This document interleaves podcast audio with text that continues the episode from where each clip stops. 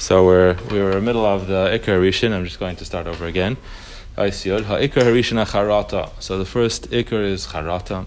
Yavin Levava Kirao Mar Azres Hashem. Person should understand in his heart how bitter it is to abandon Hakadosh Baruch Hu. V'yashav Aliba Kiesh Einish V'nakam V'shilam. And he should keep in mind that every Avera has a punishment to it. Shekin Shenamar Li Nakam V'shilam. V'namar Guru Luchem V'nei be aware or be afraid of the sword kichema al ma'asav haraim v'emer believe. And a person should have charata on his averis and think in his heart, sisi, what have I done? How could it be that I didn't have any year of shemayim? Harayim. And I was not afraid of the punishments for averis. Ki rab machayim l'rasha lechamalti al gufi. I didn't care about my uh, guf. Ini Allah Allah of mishachasai, and I didn't have any kind of uh, rachmanis on my body, kimishachasai to ruin it, mene hanas rega echa, just because of the enjoyment of a moment. So the like I was saying last time is that. Uh, Rabbeinu is saying this as an approach how a person should do tshuva and how should should you know try to have charata on his averis, and the truth is that this level of yiras shamayim is something that we should be uh, trying, striving for, regardless of doing an avera or not. This is the kind of level of yiras shamayim where actually we would or would not do what we're perhaps not doing anyway, like you know, Shemir Shabbos and, and things that are not even our tests.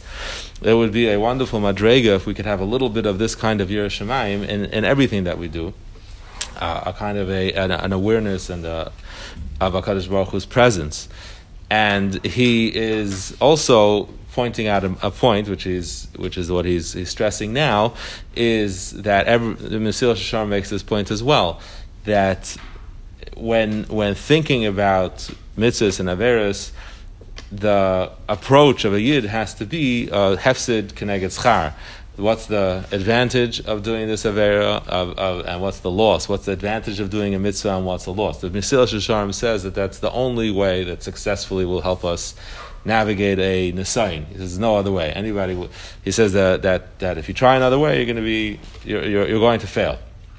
And that's that's the the, the is giving you one of the methods of, of thinking about that, and that is when a person does think about the possibility of punishment of an avera and compares it to what he gets from it. So that's that's one method of thought. Now, you know, punishment on an avera is something that used to be very far from our minds. Could be this year got a lot closer.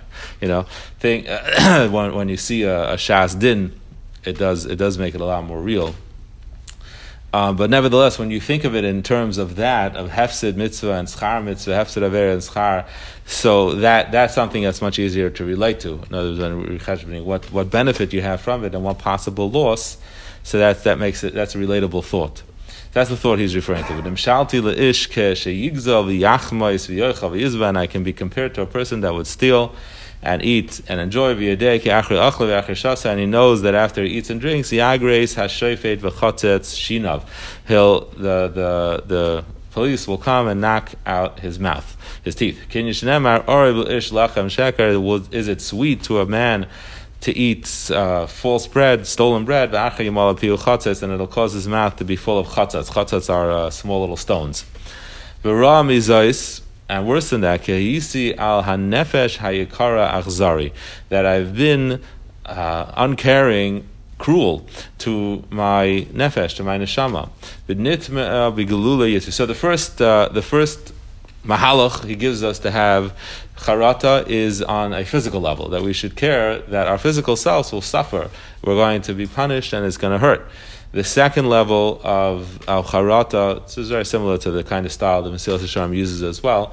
The second level of charata is more on a ruchniistic level, and that's addressing the neshama. That if we have any appreciation for what our neshama is, uh, that itself should bother us. And interestingly, often it is easier for us to relate to the second one than to the first one because uh, when we talk about physical we relate to physical with physical. So, so if you see a punishment, if you feel a punishment, if you see someone else getting punished, so okay, then it becomes relatable, and if we can see the connection between that punishment and uh, avera, even more so. Uh, when you don't see that, then it becomes a, a an avoida of bitachin and avamuna to make that connection and to make it real. But in terms of a neshama, that's actually something we feel a lot more intensely. That when we do an aver, we do something wrong, we feel bad, we feel a lot of sometimes tame, we feel empty, we feel a lack of fulfillment, and that interestingly can be easier to relate to. So Rami says Kayisi al hanefesh hayikara achzar have been cruel to my neshama v'nitma al begilula yitzra and it became tame with the averis that my yitzhara made me do. Ma ha'ila b'chol kinyaneha and what purpose is there? For all that the, the neshama can accomplish, if you are going to be evil in the eyes of Hakadosh Baruch Hu this concept of being evil in the eyes of Kadosh Baruch Hu is something that Chazal talk about, and it's a uh, it's it's it's a standalone concept. Chazal say that it's mutav la'adam sheyehei uh, shaita ve'ene habrius kol yamav. It's worthwhile for a person to be considered an idiot, a fool in the eyes of people around us all whole lives, uh, and you shouldn't be a rasha in the eyes of Kadosh even one moment. So, meaning, it's worthwhile to take abuse and to take insults and take humiliation in order to be able to keep the Torah and keep mitzvahs, even uh, for your whole life, rather than transgress one time. In other words, if all it would take to get people off your back is just you have to do one thing for one second and that's it, then you're finished with these people. Otherwise, they're going to bother you forever it's worthwhile, Chazal say, to not have to, to not be an, an evil person in the eyes of a Kadosh even one moment. And Svarim explained that being an evil, uh, evil in the eyes of a Kadosh Baruch Hu doesn't just mean that okay, you did an avera, you know, so you're evil. I mean, it's much more than that. When a Kadosh Baruch Hu holds someone as evil, so then that affects the whole relationship that a Kadosh Baruch Hu has with that person. The person then loses siyata deshmaya, you lose bracha, you lose everything that we can get from the relationship that we have with a Kadosh Baruch Hu. So that's the point he's making here is that if, if we do an Avera and that Avera can, can make us evil in the eyes of a Kadosh Baruch Hu, then what value do we have in everything that we, we have, we've accomplished? How did I transfer a transient world that's that's a nitzchistic world. Eichnim shalti kebehemes, how did I allow myself to get compared to an animal?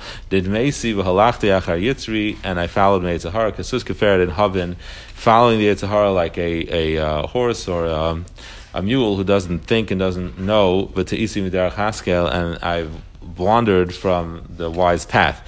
So uh, this last part is also largely what the Mesilas Yesharim talks about in Zahirus, where many Averis happen to us not because we deliberately put ourselves into that position, but rather we unwittingly put ourselves in a position that we end up doing an aver. It's a lack of zahir, it's a lack of being careful, a lack of thinking ahead that we shouldn't get into a situation where things are going to be difficult. We couldn't get, shouldn't get into a situation where things are going to force us to do an, uh, an aver. And that's what he's saying. That in that way we can be compared to an animal. That animal just, just goes. It doesn't have any foresight and any forethought it just follows, you know, whatever's right in front of its eyes. And if we sometimes put in our, put ourselves into a position where the the avera itself, maybe we don't even feel so bad because the avera itself might have almost been without a choice by the time we got to that point. Uh, but it's the point before that that then we have to have charat for. How did we not think and, and, and try to figure out a way that we shouldn't get um, to that point? Okay, have a great day, everybody.